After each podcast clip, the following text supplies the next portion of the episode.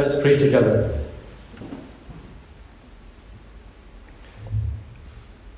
Lord, we thank you for your word, which inspire us, inspires us and informs our hearts.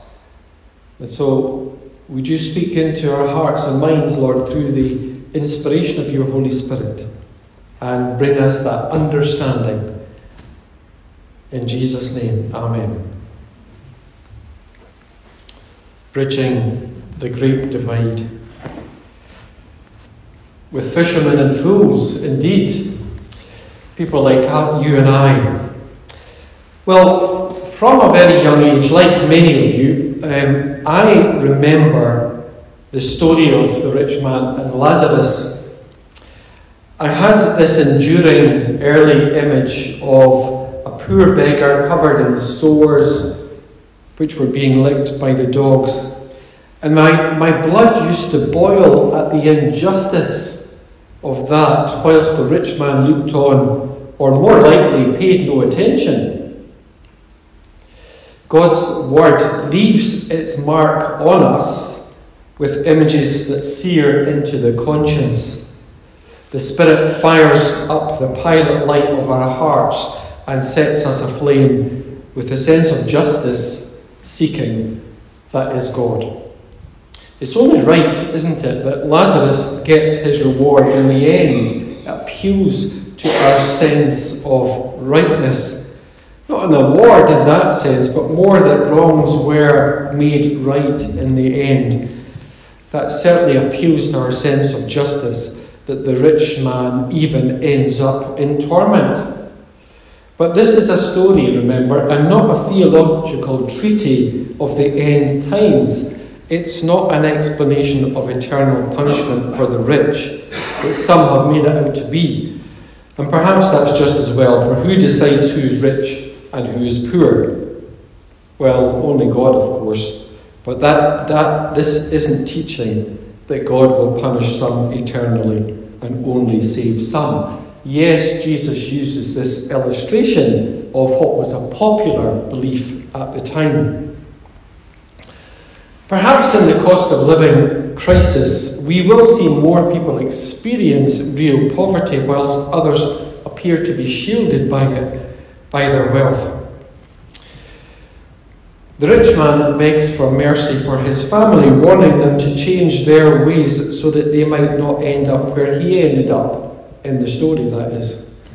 To which he is told that they have Moses and the prophets to speak to them. That should be enough the law and the prophets, the scriptures, the Bible, the Word of God with its appeal to love and justice. When asked to sum up the law and the prophets, Jesus does so, of course, as you know, by saying that it's all to do with our loving God and loving neighbour as ourselves. And if your neighbour is a poor beggar, then love will show you what to do, and justice will be your prompter. Dorothy Day wrote that love is the only solution.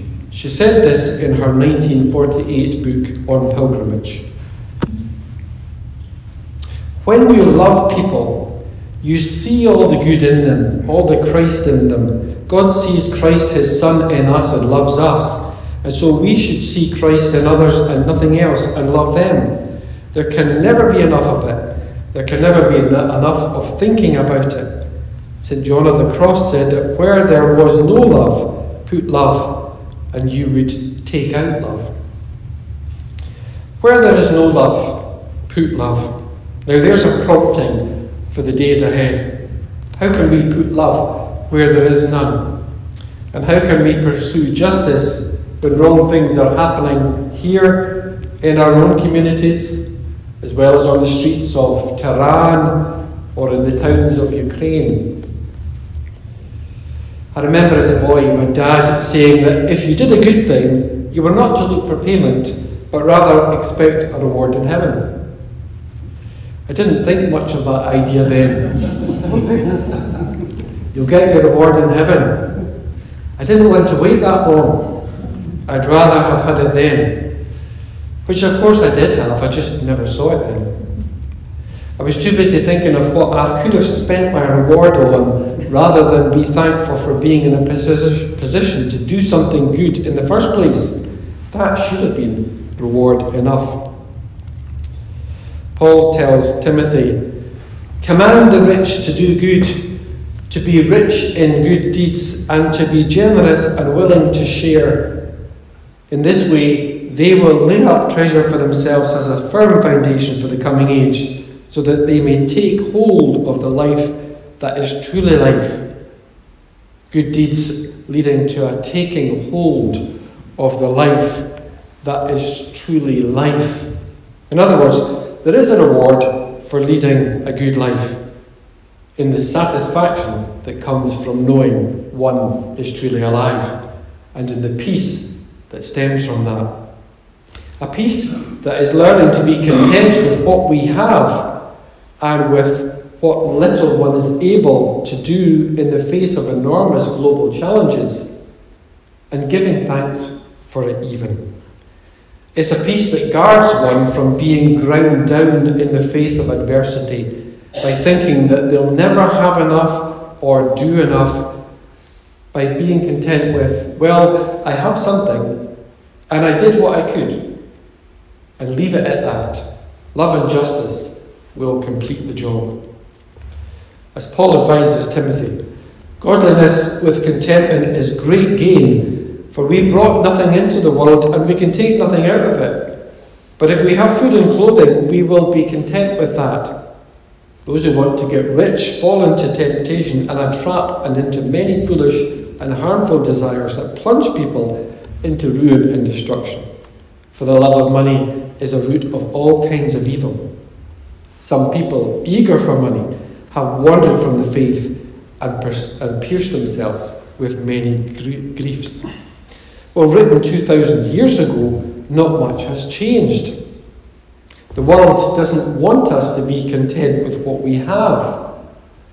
Planned obsolescence means that some goods, even, are deliberately designed not to last so that the user is forced into having to replace or upgrade to a new product. Anyone with a smartphone will know all about that. Not so smart when they become obsolete. Advertising tries to pressure people into unnecessary purchases with the promise that somehow this new product will improve your life, only for them to tell us that we need an upgrade shortly after. It turns out that any improvement is short lived, and that the life improvement that is the true life which we all seek is not there. Jesus said, The thief comes only to steal and kill and destroy. I have come that they may have life and have it to the full. In God, we find life which satisfies. In loving God and loving neighbour, we discover that contentment which is beyond our full understanding and which is life affirming and life giving.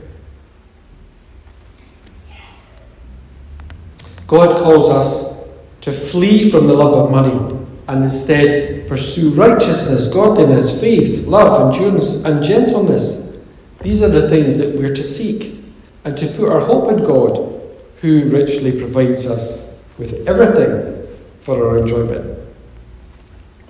We sang of the cry for justice earlier in the words of the words of that song that we just sang, written by Graham Bell, Graham Maule and John Bell. How long must some folk suffer? Where are the fruits of justice? When will the wrongs be righted? When will the kingdom come? When will the world be generous to all instead of some? To which God answers, Who will go for me? Who will extend my reach? Who, when a few dare follow, will walk the road I show? The Saviour without safety, the tradesman without tools, has come to tip the balance with fishermen and fools. There may be a great divide between the rich and the poor, between the faithful and the faithless, but the revolution to address such inequality has begun, and we are called to narrow the gap and extend the reach in whatever ways we can. and to know at all times that there is a wideness in God's mercy. And we'll sing a hymn in a moment that has that title. There's a wideness in God's mercy. Because the gap, the divide, is not just an economic one but between rich and poor, but it's also a spiritual one between those who are rich in faith and those who are impoverished in faith. Yes, we are called to right economic wrongs but also to put love where there is none, to use St. John of the Cross's words. Whatever missional ministry we are involved in, like Reuse and Thrive, or the Warm Hub idea, or Christians Against Poverty, or the Food Bank, or the Vine Trust, or Christian Aid, or whatever, there will likely be both an economic and a spiritual dimension. Because whatever peop- whenever people try to help people, relationships form and conversations happen and prayers are better informed and ministry and mission happens organically and with not too much effort. Let us pray and do all we can to help God right wrongs and bridge divides in Kirknewton and East Calder. Let's pray together. God of love and justice, you are both of these, and in you we are called to live and move and have our being. Thank you that you are the God who rights wrongs and bridges division. Show us where to put love so that your reach might extend to all, and your kingdom of love and justice be all in all in Kirknewton, East Calder, and beyond. In Jesus' name, Amen.